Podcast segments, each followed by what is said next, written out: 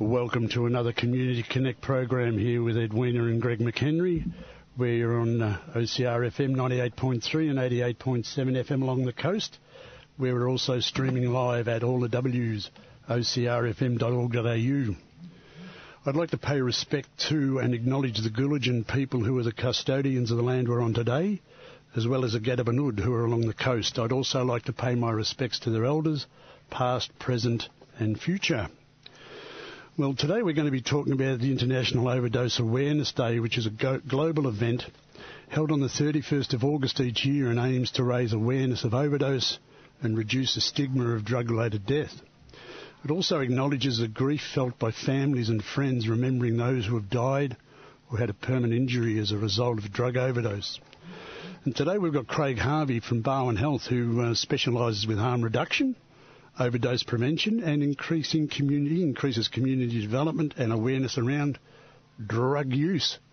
Not abuse. Hello, Craig. Hello, Greg. No, not abuse, drug use. It's drug use because I think um, you and I have known each other for a number of years and it's the abuse that causes it, but it's still use and it's going to happen come hell or high water, isn't it? But we'll go into that a little Yeah, bit later talk- on. Yeah, we'll talk about it a bit later. Yeah, because I've also I want to say hello before we go any further with you, Edwina. Thank Yes. you very much for getting us here again today. It's a pleasure. I hope you enjoyed your coffee in bed. I did. Good Thank on you. you. All right, and, you, and in between, in between the rose and the well, the other one. You were, you were going to say Thorn then, weren't No, you? I wasn't going to say Thorn. I wouldn't say that, Craig. 'Cause You've got a, you've got this bloke. He's got as much hair as you. Yes. Who is he? Uh, I've got his name as Nigel, and he's got an accent. Yes, yeah. So Nigel's a uh, Nigel's a good friend of mine for, from the UK who uh, does similar work. So we've uh, we've known each other for quite a long time now, uh, and we've got a, we we met through social media actually. So I I had. Uh, I'd gone onto uh, I'd gone onto his website to steal all his amazing stuff that he creates. To use to kind of further some of our harm reduction work that we were doing. So Nigel's created lots of uh, lots of posters and imagery around preventing overdose and acknowledging the fact that drug uh, drug use is part of society and always will be, and we need to do as much as we can to kind of maintain the health and well-being of people. Uh, so I went and stole a lot of Nigel's stuff, but thought the courteous thing to do was to introduce myself before I before I robbed him. Uh, and we started talking through email, etc., etc. And then I was lucky enough to go back to the UK uh, a few years ago and go to an event that's been put uh, that's put on by uh, by HIT, which is the organisation one of the one of the things that Nigel does, which he he can talk about in a minute, uh, and met face to face there. And now, all these years later, Nigel. Is uh, is here doing some work here, which is really great. He can tell you what he's doing here himself, I guess, rather than me explaining it. Yeah, it's fabulous to meet you. Um, I, I was going to say, you know, I, made mention we had a visitor that came into the studio. I said he, he's a hit man. and it didn't it didn't come out quite the way I thought it, It, it makes me sound very different to what I really am. I know you. He's I- such a gentle soul by the look of you.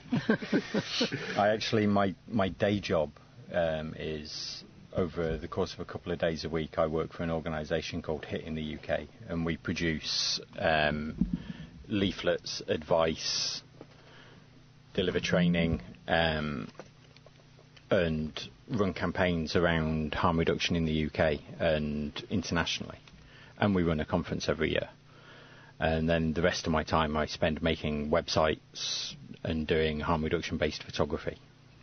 So now I, I saw that on your on the site, harm reduction photography. Now, what is that though? It doesn't. It seems sort of ethereal. There's there's a lot of people doing amazing work, like Craig.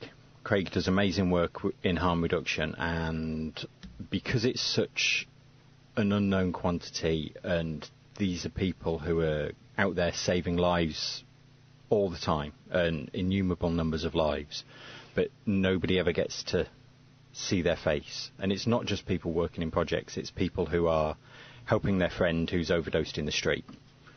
Um, so I do a lot of portraiture of people doing this kind of work. I do a lot of photography at conferences, um, and just focusing in on things like the equipment that we supply to people, and showing that, and showing how it's used and the environments that it's used in. and then displaying them as a, the next part of it is where The- the- we want to get it to the audience who needs to see these things, though, Nigel. Yeah, the, um, we do a lot of a lot of my stuff gets used online. Um, there's a few public online publications in the UK that quite often use my uh, photography, especially the conference photography gets used a, a hell of a lot by people like Harm Reduction International. Um, but then, yeah, the, the ultimate goal is to sort of get gallery spaces to use some of the images. There's a campaign I'm working on at the moment that's taking photos of places that people inject in public. So, alleyways, um, doorways, places that you wouldn't want to be there, where people go to the toilet at three o'clock in the morning when they're drunk. Um, and people are using their drugs there in the most unsterile environments. So part of But, but see, but that's what we're f- we're forcing people to do, though, isn't it? Really? And and part of th- that campaign is in the UK, our government have said that they don't want safe drug consumption spaces. So Yeah, here- which, which we call safe injecting rooms. yeah. So so here you've got an injecting room in Sydney. You've got a new one that's just opened up in Yarra, and we're not allowed those in the UK. And that you've you've not really got them in a big way here. But the idea is if we can show these places where people are being forced to use, and they're our most vulnerable members of society are being forced to use these spaces, and we can juxtapose those images with images from these safer injecting spaces where it's sterile areas, there's nurses on site, there's oxygen available, there's naloxone easily available, and nobody's ever died in these spaces, then hopefully we can get the public understanding that, you know, th- there's better. It's all well and good complaining about drug related litter, but that's there because that's where people are being met, effectively forced to use if they're homeless or they're young people who have nowhere else to go because they, they daren't use in their own home because their parents might find, find out and kick them out of that home. So now this is going back a little bit to where we were talking about use, Craig. Mm. Uh, it's a, got to be a cultural change, really, isn't it? I mean, I'm, I'm, I'm gobsmacked that England hasn't got the in, safe injecting rooms. Yeah. But I mean, it's a cultural change, really, for people to understand that the use is going to always be there. Yeah. And that we need to be. Well, there's another point too. Now you're now calling it instead of minimisation, we're now calling it reduction. What, but well, no, there's a why, why the shift Yeah. there in the vernacular? well, there's a fr- and and where are we going to go with it to change the culture? Well, there's a, first of all the, the terminology that you're using. There's a framework, and the framework there's an umbrella term which harm minimisation is, and within that, what that explains are three different pillars uh, of our approach in kind of in tackling substance use. One of them is supply reduction, which gets the largest amount of the funding. The, uh, the, I'm talking about Australia now, but the largest spend, uh, which makes up about 60, 70% of the funding, and that funding is to uh, is to that's our border security. That's to stop drugs making their way into the country. That's to control precursor chemicals that people can use to make other substances. When uh, when drugs inevitably get into the country, after spending the, the over 50% of the budget in stopping them, we spend some money on demand reduction, which is the other one of the pillars. And what's contained within that is when supply reduction aims have failed, we try and dissuade people from using drugs in the first place. And that, you know, historically, that's a lot of these campaigns around, you know, uh, just say no, drugs are bad, you know, all this sort of stuff that kind of like that that puts the blame onto the substance as opposed to uh, thinking about people's lives in context. Yeah. And then harm reduction, which gets about 2% of the funding in Australia, is that when supply reduction has failed, when demand reduction has failed, and people inevitably behave like people always had since there have been people, which is people like to alter the way that they think and feel Yep. and use substances, we try in harm reduction to make that process as safe as it can possibly be. We don't judge whether people uh, use drugs or not. We don't use words like good and bad, right and wrong. That's completely irrelevant. What's relevant is that all human lives are precious. Yes. We have got time and ability and uh, and we're afforded the luxury of being able to find out from international colleagues and people all around the world how do we make this safer and then we go about just trying to make it safer and meeting people where they're at and That's what harm reduction is. So harm, harm minimisation is still there. Those other pillars are still there. They're Yeah. still getting plenty of money. You know, we're still getting plenty of police. We're still getting plenty of border security. We're still getting plenty of drug campaigns that try and dissuade people from using drugs. And sometimes those things work. I'm not saying we shouldn't do all that sort of stuff. I think this, the way that it's spent is. Uh, maybe needs a bit of consideration. But uh, but harm reduction certainly for me, and without wanting to speak for Nigel, for Nigel, is that this is uh, this is incredibly important work, and it relies on. What is globally a pretty small community of people. I mean, you've got two people from other hemispheres sitting in the room that know one another and know one another purely because our work is important and we reach out to each other. And it, it is, and, and people just don't realise how that it is a global thing because they try and make it parochial that we're the only ones that have this Yeah. problem, and they've got to look at the global picture. Really, Well, here's the, here's the global picture. We're going to be on air for an hour today. yeah. globally, by the time we finish, 21 people will have died of, of an overdose. How many of those in Australia? Because I know that the, Uh, the, um, um, this year, I think the numbers were Australia-wide were uh, getting close to 1,200 people. Yeah, now I heard a figure that reminded me of uh, years ago. You probably weren't here, Craig. That there was a declare war on 1034, which was the road toll Yeah. in Australia. Yeah. you remember that? Uh, Well, now no, I, I know of it though, and Yeah. I know of it for a very specific reason, because we we've done very very well in reducing the road toll. But that process, if I was to say to you, "Don't drink and drive," you, what's the end of that sentence? You idiot! You bloody yeah, idiot! you bloody idiot. Wipe off five, arrive.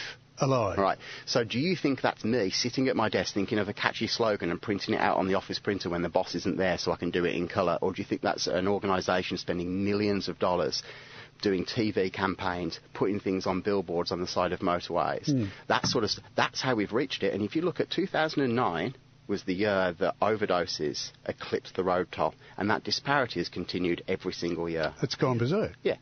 So the I've like, uh, where, where, where, where was I read, you know, you're asking about overall death. I'm Yeah, talking yeah. about this, this global community and the mm-hmm. fact that it's important to think about the fact that people are dying every moment all around the mm. world. 21 people by the time we go off air. I mean, mm. that's a, it's a heartbreaking statistic. You know, when It you is. think about when you think about the, the, the number of years of life that are lost. I read that in the UN, uh, the UN DOC report that I think we lost 26 million years of life from uh, from preventable overdose. That's all the all the years that all these people that are dying every moment. And the thing that m- makes that almost palatable for politicians that they don't m- that gets ignored, whereas road le- road deaths matter to them, is because this is a group of people who can be stigmatised. This is a group of people who are committing a crime by their drug use alone. They're stigmatised. They're seen as the, the lowest of the low in society. So it's not that there's a lot of there are a lot of people dying. It's that there's a lot of people dying that aren't likely to vote. They they're thought of as being throwaway members of society. But I know, for instance, a university professor in the United States who had his life saved with naloxone, became a university professor. He now distributes naloxone to thousands of people. He's part of an organisation who's one of the biggest distributors of it in the world, who have helped people all around the world. And if you think that one person hadn't saved his life, those people's lives wouldn't be saved, and those people wouldn't be saving other lives. Mm. And it's it's these are family members. These are our family members. They're people who have may not have had the best starts in life. Not everybody. Some people are coming from a position of privilege and use drugs, but a lot of the time it's people who are using drugs to cope with the way that they're seen in society. And we shouldn't be doing this. We're letting people die. Um, Harm Reduction International have got when uh, Craig was talking about the funding. We get a tiny amount of funding in harm reduction around the world. Harm Reduction International have asked for 10% of the money that's put into the crime side of stuff, so put into policing and the army. they've asked for 10% of that money to be put into harm reduction because that would be so much more even than we need. We could do so much with that. We could reduce bloodborne virus rates. We could reduce overdose. We could reduce um, people who are starting to use drugs by a huge amount just by engaging them earlier. But we, the governments aren't doing that because why would you do that for a group of people that you can just throw away? I've heard a term used because it's not sexy. Yeah. It's like stroke is not sexy. Mm-hmm. But since when weren't drugs sexy? Drugs, have, drugs are seen in the media, in, in movies, as being sexy. So why is it we've got this disconnect where we see that there? But if I if I Google images of um, heroin, and I've I've done this for a presentation that I'm giving tonight. If I Google images of heroin, you get these amazingly dowdy images. They're all the same. They're all horribly inaccurate. If I Google messages, if I Google for images of cannabis, they're sexy images. They're all young women blowing these beautiful big plumes of smoke with these wonderfully rolled um, Yeah, joints. bushy, And great big and it's- it's soci- society is, is easier to accept something because so many of us have done that at some point in our life. So it's like, well, we'll accept that. But this percentage of people who are using drugs which we say are really bad, even though they're similar or in many cases the same drugs as we might use when we're in pain ourselves. Which is a thing we've really got to get to now because we need to, the naloxone. We've got interesting T-shirts on, except for you, Edwina. Oh, Where, excuse what have you got on yours, Craig? Yours says support. Mine not- says support, not stigma. and yours, Mine Nigel. is got naloxone. And what does mine say? Yours says yarn safe. No shame in talking it out. That's right. I've, I'm missing this culturally. you are. Oh, it's, well, that's what we do. We have a yarn. Okay, right. Just okay. we're having a yarn. Okay, A chat's so talk a yarn. safe. Okay. A talk safe. But you've mentioned naloxone, but what we're talking about is primarily overdosing. We're talking about opioids really here, aren't we? Uh, well, we're talking about all drugs, but we can. But But isn't it the predominant one and the one that is causing like pre- prescription stuff? It's not just the Oh, yeah, heroin so- and the stuff on the street. Well, no. So it depends. Which way are we going? The prescription opioid uh, deaths have been uh, are certainly higher than uh, than heroin deaths historically. When we look when we look at the uh, uh, in the last kind of like three four years, we've seen a, a huge rise in prescription opioid deaths, and we're doing some uh, we're, we're doing some supply and demand reduction uh, strategies to reduce that. Uh, but most notably from the coroner's findings is, and I'll quote it because it's a little bit because it's the the data's uh, it's not necessarily confusing, but it's interesting that so steadily increasing heroin involvement in Victorian overdose deaths was a highly notable finding from the coroners. And between 2012 and 2017, the annual frequency of Victorian hev- heroin involved overdose deaths has doubled. So we we focus we have focused rightly on reducing the harms of, uh, prescri- of prescription opioids when they're uh, when they're used. We give people education around tolerance and not assuming that a pharmaceutical opioid is safer. We assist people in injecting those drugs uh, as safely as they possibly can, and we provide naloxone to people. Uh, as a blanket rule, if we have the opportunity to provide naloxone to someone, whether they're using opioids or not, they could be they could be a methamphetamine user. We still try and provide naloxone to them because we've all what got. is naloxone? You riddle it. Well, it's nothing to do with methamphetamine. It's to do it. Te- it temporarily reverses the effects of an opioid overdose, but everyone has got lots of people in their orbit. And just because my the substance I prefer to use is a stimulant, that doesn't mean that your the, the, your preferred substance is alcohol and opioids. So we try and put it into the hands of every, every of everyone we meet that might meet someone that's using an opioid because that's what saves people's lives. And naloxone is better in the hands of pe- uh, of people that have these huge communities of people around them that are made up of people like us in this room, and we're all very different. We've all got our own, uh, we've all got our own kinks. Do you know what I mean? We all Yep. like our own certain things, so we try and put it into the hands of everyone. But when we're talking about opioid deaths, opioid deaths keep on rising and keep on rising and keep on rising. Naloxone is the difference to that. What's most interesting, and this is. Uh, it's there's nothing heartwarming in the coroner's report. Don't get me wrong, because the coroner's report lays out for us that more people died this year than they did last year. But in uh, in Geelong, where we've had a really, really active overdose prevention education program and a really, really active naloxone program where we don't send people off prescriptions. We don't send people to a pharmacy to go and pay for it, buy a medication they can't afford. We put naloxone in their hands at the time of training. Uh, our numbers, when you look at this data, have halved. In our region, between 16 and 17, we've halved the numbers of people that have died from an, uh, from an overdose, an opioid overdose. So we know that these programs work. Yeah. You know, We just need people to take up on it. Yeah. Well, just before we need to have a little break, and we're going to put one of your tracks on. The, with the uh, just thinking about you and your photography there, Nigel. That we have cigarettes that have horrible images on cigarette packages. Yeah. We, on our, we go back to our road toll. Mm-hmm. There's horrible imagery put on through Transport Accident Commission. And you don't notice it after about five or ten weeks. You won't notice that image. So people get a cigarette packet with a horrible image on. And that, they don't that give a image, damn. That image doesn't matter after a while. It ceases to be noticed because there's no novelty to it.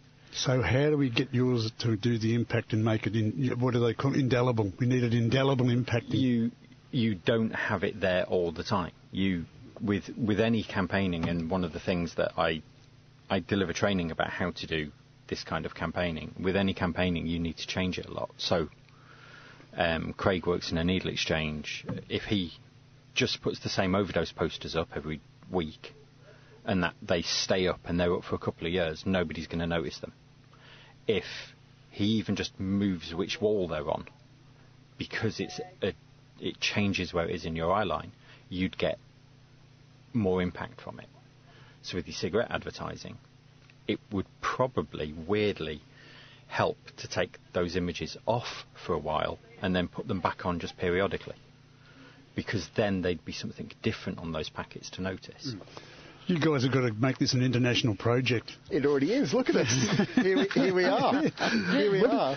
We, well, what are we going to do? You're going to give us a program, give us a track to listen to. Look, you're on Community Connect with Greg McHenry and Edwina on OCR FM 98.3 and 88.7 FM along the coast, where we're streaming live also at uh, all the W's ocrfm.org.au. And we've got Craig Harvey from Barwon Health and Nigel Brunsden, who's we still haven't really heard a lot about what HIT is about. The, just had that joke, so we'll talk a little bit about that after the tra- after this track. And Edwina, you're sitting there quietly because these two blokes talk like hell, don't they? Yeah, they're Wonderful. way good. Way They're good. way good. Yep. All right. So we're going to have this little break and we'll be back with you shortly. Well, that's a track that has been brought in here by Craig Harvey, who is um, a Barwon Health person, and uh, he's got sitting next to him Nigel Brunsden, who's a hit community manager from the UK, and Edwina McHenry, who's just gorgeous, I guess, Yeah, from home. from home. and I'm Greg McHenry, and uh, welcome back to Community Connect. We're on OCR FM 98.3 and 88.7 FM along the coast, where it's now around about 29 minutes past the hour. We're really whizzing through this one. We mentioned naloxone before. It's also known as Narcan. I know that. Mm-hmm. I don't think people really understand what we were talking about there. Yeah. So, uh, what might be interesting, I guess, at the end, I mean, I've, I've spoken a little bit about our program and its success. I'll, I'll quickly, I'll quickly go through what naloxone is, but what I'm interested in is looking at the comparisons between how our programs operate and what we do in our NSP, and it being the interface for people to provide naloxone and what's happening in the UK. But before we go there, naloxone is a opioid antagonist, and what that means is that if somebody has taken too much of an opioid and they've stopped breathing, if you inject naloxone, very simply put, if you inject naloxone, it goes to those same bits of the brain. It displaces the opioids that are there, and that allows the person to regain breathing. Now it wears off uh, after somewhere between sort of like half an hour and an hour and a half, uh, and people can can fall back into overdose again, which is why it's important to call an ambulance and do all the the normal stuff you do if anyone was in trouble. But uh, but fundamentally, the if we can provide it early to people rather than waiting 15, 20 minutes for an ambulance to turn up, we we increase the likelihood of people's lives being saved. That's what naloxone does. It stop it reverses an overdose after it's already occurred.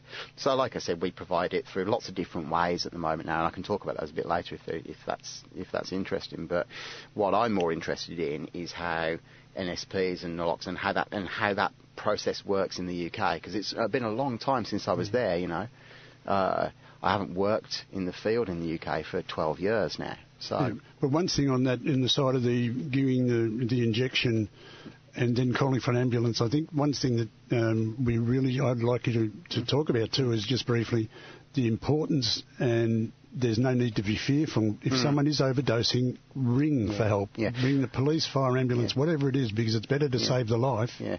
Let me get those steps right. Actually, what we what we teach people to do uh, is not to inject people with naloxone and then phone the ambulance. What we teach people to do is get the ambulance on the way and then use the naloxone. But what we teach people to do is like your basic first aid. Make sure that you're not going to get hurt if you go over and try and help that person. Their fingers aren't in a plug socket. It might not be an overdose.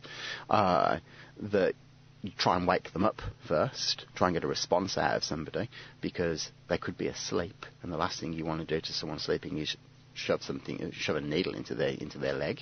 Tend people tend not to like that. No, they don't. No, and then send for help. And then once you start sending for help, you've got a coach on the phone who can talk you through all sorts of other things. The training's really, really quick and easy if you follow those steps. But uh, but yes, we do encourage people to send uh, to get the ambulance on the way and there has been a myth for a very, very long time, uh, and it's come from somewhere justifiable that the police will attend with an opioid with an opioid overdose.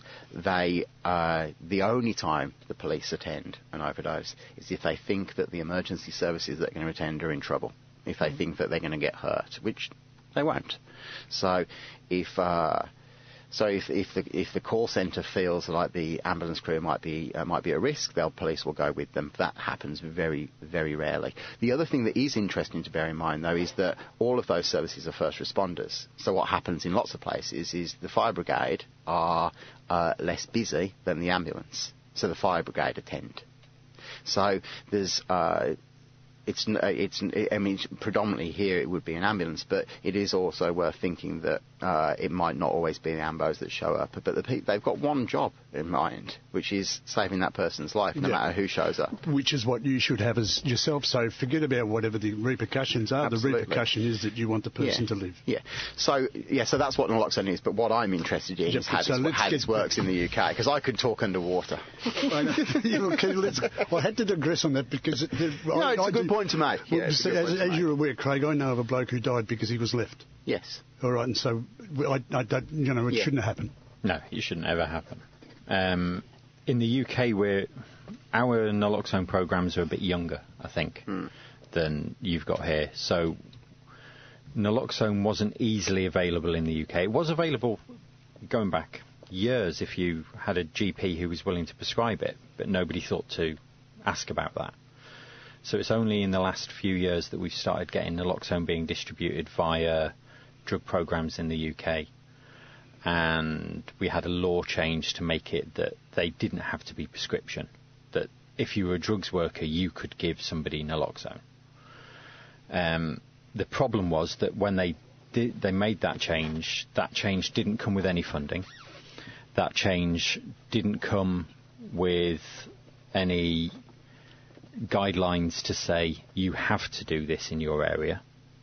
So you ended up with this postcode lottery. Scotland had a national programme, but in England it was up to each commissioner whether or not they had naloxone in their area.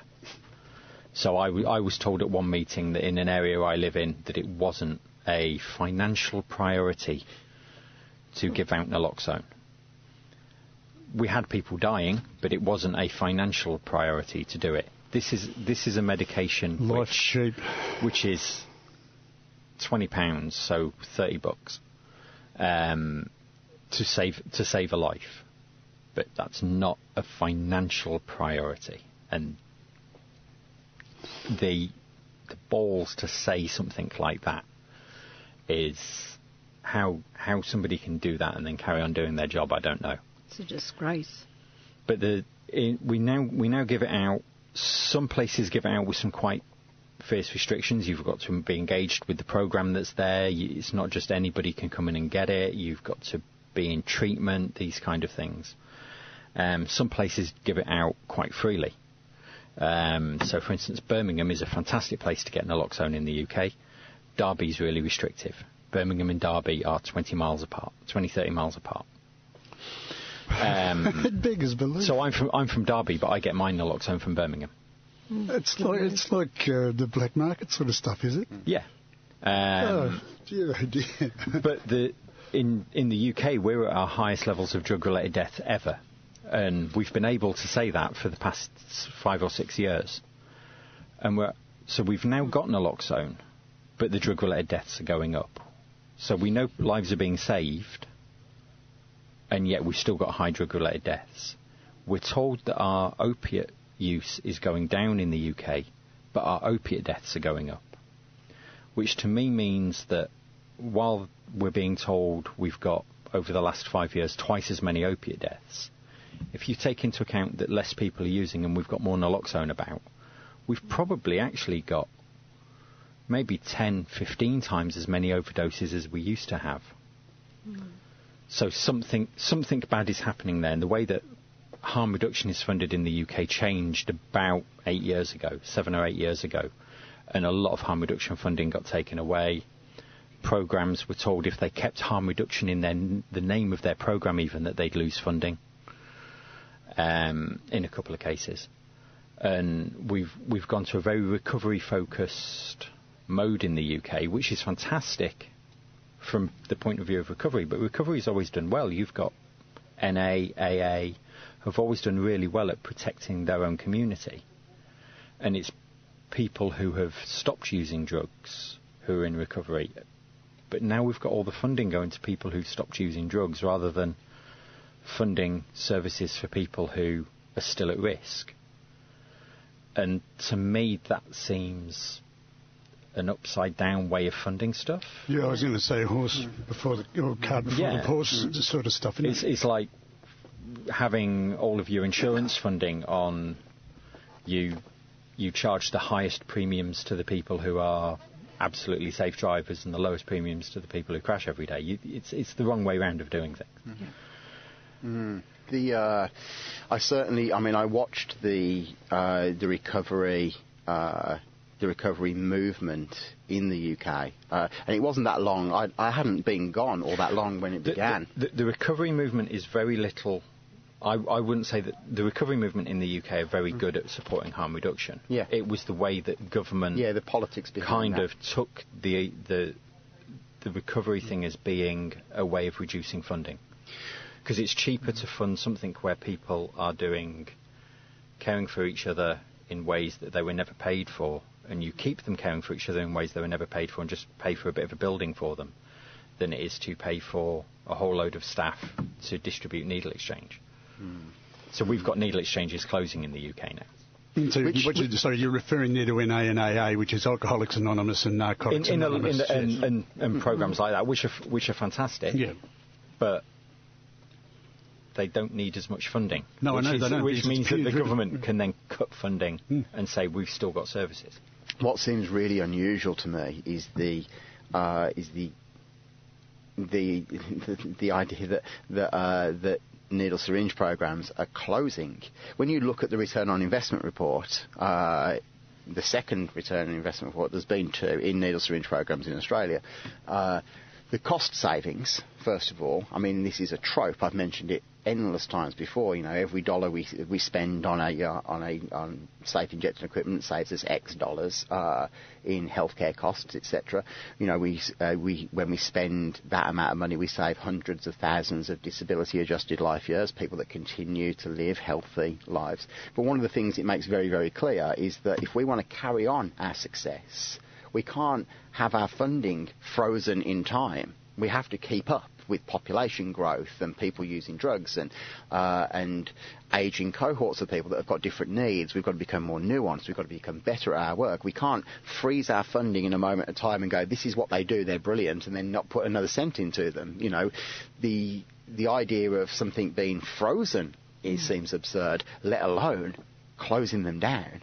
I mean, when you look at when you look at our numbers, uh, our numbers in Greater Geelong, we give out uh, we give out some in in the region last year of 500 to 600,000 uh, pieces of equipment. Uh, and that number has gone up every single year. We keep on giving out more and more equipment. That doesn't necessarily mean there's more and more people, but it might suggest there are. We've got a population growth, and a certain percentage of the population will be people that choose to inject substances of some description. So we can't, you know, rest on our laurels and just assume it's going to be it's going to be okay. The idea of closing down needle syringe programs in a country like the UK, which has again huge population growth, uh, seems insane to me. Mm-hmm. And he, I mean, we've we've now got projects that are putting in restrictions on the number of needles you can take away as well in certain parts of the UK, which Well, used which used to be a, a way of doing it. And if you consider that, if you take the number of needles that are given out, there's probably enough for each person who injects to have one fresh one every two days. So, Um, so I mean, you're creating your Hep Cs are going to blow right Yeah. through the whole lot. It's just We- got all the And, repercussions. and, and it's, it's, it's all well and good to to say, well, we don't want a needle on the street because we're afraid that a kid will come along and get spiked and get a disease. Th- that's never happened yet. And But gee, it's a threat. It's a threat, and it's and it's, it's terrifying to look at, and it's ugly to look at. But I want, if there's a needle on the street, I want that needle to not have a virus in it. Yeah. And the way to not have a virus in it is to make sure that there's enough equipment given out for the people who need it. So here you've got mm. quite mm. that many pieces of equipment, and it going up could just mean that people are now more likely to be taking the amount that they need Yes. rather than Yeah. the amount they think they sh- could have. And you know the other thing that's really troublesome in this mm. is that if you come in to see me uh, in the needle syringe program, Greg, and currently you come in and you ask for a thousand needles, hmm. or you ask for five, you get the number that you're asking for, and we, you know, we don't have a discussion. The only discussion I've had is you've got a big enough carrier bag. You know, have you got enough space to carry these needles home? the conversation, if you were to come in and say, "Can I have 50 needles?" and I say, "No, you can have 10," or "No, I'll change it. Can I? Can you have? Uh, can I have two needles?" You say, "No, I can only give, only give you one." What I'm saying is, the next injection at the end of the day, we're not going, we're not we're not going to support that. It doesn't. That next injection is okay for that to be unsterile.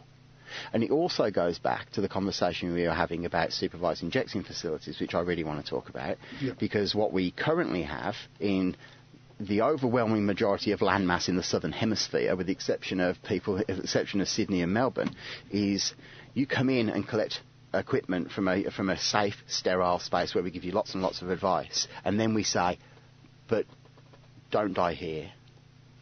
Go somewhere else. We even, can't. even when we know that person is homeless, even Yeah. when we know that person is, is likely to be using in the car park across the road. Yeah, go somewhere else. Don't uh, don't use here. Here's the equipment to do it safely, but go and use it in the most uh, go and use it in the most unsafe place that you possibly can. So when we initially when you were talking about the fact there aren't any supervised injecting facilities or drug consumption rooms or however whatever whatever you, however you want to describe them uh, in the UK, I'm I'm I'm as shocked as you are. It's as as abhorrent to me uh, as it is to you. It's abhorrent that it took us so long to get one in Melbourne, uh, in a place which uh, I worked in. When I mm. first arrived in Australia, it was my first job. I worked there as an overdose response worker, and I responded to people overdosed in car parks and laneways every day of the week. And that was 12 years ago. We opened the doors to something a matter of, you know, a matter of weeks ago. It's insane how many people's lives might have been saved in that time. That's right. And so you're, you're looking at not only with the NSP program, needle and syringe program, you're, you're getting the person to talk with you because hmm. they're on exchange. Hmm. So it gives you the chance to, hmm. well, have the conversation, how you going, mate, whatever, or Your know, relationship building. your relationship building. And the same, if you've got a safe injecting room or an exchange or the, the safe safe room, that uh, you've got that face to face to be able to talk to them about what, what's driving them and Well, beyond that, it says that we care. and and you, you care. That we care about people and, they, and, and, and they matter. Those people's lives matter to us. Have you got a song about care? Uh, Because we're going to, we need to have a little break. I need to have a bit of a, ch- a bit of a, a break here for a moment. Look, this is Community Connect with Greg and Edwina McHenry on OCR FM 98.3 and 88.7 FM along the coast, where we're streaming live at all the W's OCR FM health.org.au with Craig Harvey and Nigel, Nigel Branson, Brunsden and Edwina McHenry. And we're going to have a little track from Craig Harvey who uh, well, yeah, we're talking a lot of stuff, and we'll get a little bit more out of you as we go. So, who's this going to be by, Craig? Well, look, I haven't, uh, I haven't got a song uh, that's titled "I Care," but I do have a song which I, uh, which I think Nigel might appreciate. So, it's a message to you, Rudy. Okay, we're going to hear that right now. You know, just push your button. Where you're here, welcome back to Community Connect with Greg and Edwina on OCR FM 98.3 and 88.7 FM along the coast, where we've got Craig Harvey from Barwon Health and Nigel Brunsden, who is a well a photogra- photographer extraordinaire. um, That's right. And Edwina, hi again, Edwina. Um, the short amount of time we got, we still haven't really talked about the awareness of the overdose day itself, Craig. But mm. in terms of the safe injecting rooms and things like that, yeah, I, I, mean, this this is another reason why Nigel's here, and it's really interesting to talk about this and hear about it because we've been talking a little bit about humans' lives and how much and how much people matter. And we were just talking about supervised injecting facilities. So Nigel's here doing a uh, doing a project talking about uh, documenting the way in which those spaces work and operate and who they help and uh, and who's there within them and who's providing the support and help. So I know the I'm not sure exactly how the whole thing began really. So Nigel might be able to explain that a little bit better. But it's great that he got him here. um, yeah, I, I, got a email from um, the medical director of the injecting room in Sydney.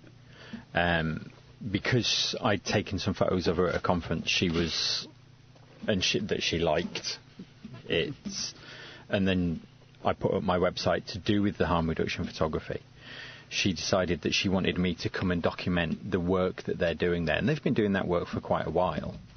Um, so she she managed to find some funding for to cover my airfare because I'm from the UK. I'm not from just up the road.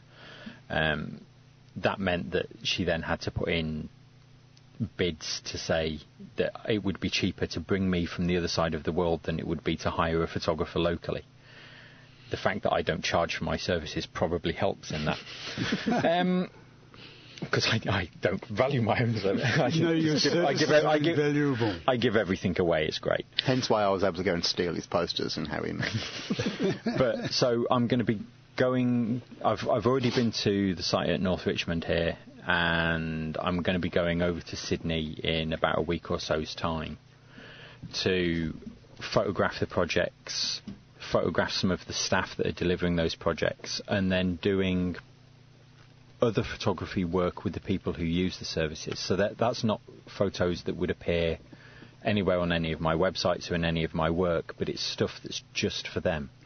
So I know there's a plan over in Sydney to give people makeovers and do sort of almost before and after photography so that they can have some really nice photographs of themselves to show you know that they are valuable human beings um, and a lot of it is just about I can then use those images from Sydney. They can use the images for however they want in their own publications, their own media, promoting their own service. But then I can take those images back to the UK and I can put those with those photography images I've got of drug related litter and public injecting spaces, which, you know, we have some of the worst. Where, where people inject is where people toilet at two in the morning when they're injecting on the street. And I can show that this is a better way of doing this. And that can help us in the UK maybe take that step forward. I mean, we've got Glasgow in the UK might get one soon. They, they've they've got it all supported, but the government needs to change the law to allow them to do it. And they're not in a position where they will just say, "Oh, sod it, we're going to do it anyway," which is more the position I'm sort of in. Um, but I don't have a 20 million budget like they have. Um, so, th- and that's what part of the photography works here. And then I'm going to be giving a couple of talks as well while I'm here. Um, but it's it's wonderfully coincided with International Overdose Awareness Day. Yeah, yeah. And the uh, and for the people, the listeners that haven't come across that day, we've we've been remembering this day since 2001.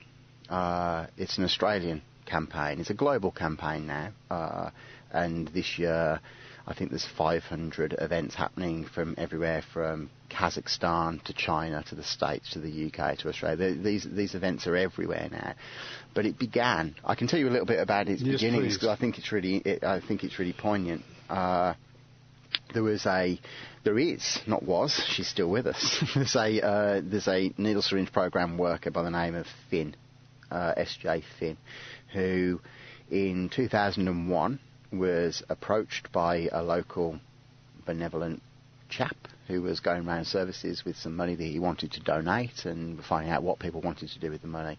And it dawned on Finn that uh, we don't remember this day. We don't provide a space for people to grieve and to remember the lives of people that have been lost. So that year, they and they purchased some silver ribbons and they tied up some ribbons. They faced the other way as opposed to some of the other ribbons that you see as their mark of difference. Uh, and they had to go back and buy more and make more. And that year they gave out 6,000 of those ribbons. Uh, there was other events that year that took place uh, in other parts of the world as well, but it's grown exponentially year in, year out, and it's this one day of the year, the 31st of August, where we stop for a minute and remember all the people's lives that uh, that have been lost to what you know, which by and large sometimes are preventable. You know, a lot we know a lot of these drug-related deaths are preventable. People don't need to die. Uh, mm and it's a way of remembering them and saying that you know we care about them and we haven't forgotten you and you were loved, uh, and we keep on doing it year in year out. So this year we've got, thankfully, Nigel here to do mm. something different. And photography is a really interesting point. My last thing I'm going to say on yeah. it, the, it, it, seems like an odd juxtaposition. You know, we think, we think about our work with humans and we think about needle exchanges and pharmacotherapy programs giving people methadone, its treatment, etc., etc., etc. But we can't stop at just doing the same old things. We've got to think of other ways to reach people and to document the work and how, what do we do differently? What do we do next? And Nigel's work, and I recommend everyone go and have a look at nigelbrunsden.com. Uh, yeah, that's. I'll just give that. That's it. Nigel N I G E L B R U N S D O N dot com and have a look at some of that work there because what this does is this is humanizing the work. It's putting the face, uh, it's bringing people, bringing this uh, into the limelight, and it's reaching more and more people. And there's no point preaching to the converted. We've got to talk to everybody if we want to change these numbers. We do. Um, we really haven't got the time to go into the collateral damage that goes on with incomplete overdosing, or where mm-hmm. people are left damaged with ABI-acquired brain injuries. Mm families, mums, dads, yeah. grandmums, granddads, children. Yeah, it's not just the person. It's not just the person, it's collateral damage all the way around. So It's the whole of society. Everybody knows somebody that mm. is using drugs. And as I said, it's the use, use of the drug. We're not going to stop that because it's been going on since humans found whatever they found in the ground that they were able to just bend themselves a little bit with. And nor should we stop it. No because um, the vast majority, the overwhelming majority of people use drugs in a really, really safe and uh, yeah. safe way. Okay. Um, yes. So look, I can really. It's wonderful that we were able to get hold of this, and I've got to, while we're at it, I've got to thank 94.7 The Pulse in Geelong for um, for assisting us in being able to do this today. Mm-hmm. Um, numbers to give out Barwon Health um, covers Colac and district as well as Geelong and district and whatever else we say. 1300 number, uh, Craig, 1300 094 187. They'll be putting on the blog for. Um, Uh, our, uh, we'll be putting up a podcast of this, so you'll be able to put it up and you can listen to it back in the UK, Nigel. Yeah, my wife's already asked for to be able to listen to it. I told her it wasn't going to be available, but Craig's decided to help me and send her a message about it. And you could have told her that we're streaming live as well. Because I wouldn't. I wouldn't be telling her that because you never know. I might have. I might have made a fool of myself. I, know, I don't know yet. Well, you didn't. I think you've done wonderfully. Thank you very, very much. I'm going to also be putting up the national helpline, direct line, and um, also for people to want, if they want to find out more about the organisation you're with, it's hit.org.uk. Um, and if you want to find out more about the Overdose Day itself, it's all the W's overdoseday.com. So there'll be a few of those things. I'll put them up on the blog that goes with the podcast. And all I can do is thank you, Craig, for organising Nigel. And thanks for having us, Greg. Yeah, it's been all right. great. Thank you. And thank you, Ed. And, and I think we were both eclipsed a little bit by our guest, guests today because I've got so much to say, and it's something that is pretty close to our hearts too. It sure is. I And, could have um, listened all day. Yep. So, look, people out there, listen. the, You know, youngins, and that they're going to be uh, well, not playing with. They're going to to test things out. They test the water, as you know, in most regards. Um, so yeah, reduction. Absolutely. That's what we're about. I'm going to put on a track. Oh no, I better choose on next week. Next week we'll be talking with Rebecca Callahan from the Barwon Southwest Homelessness, Net, Homelessness Network.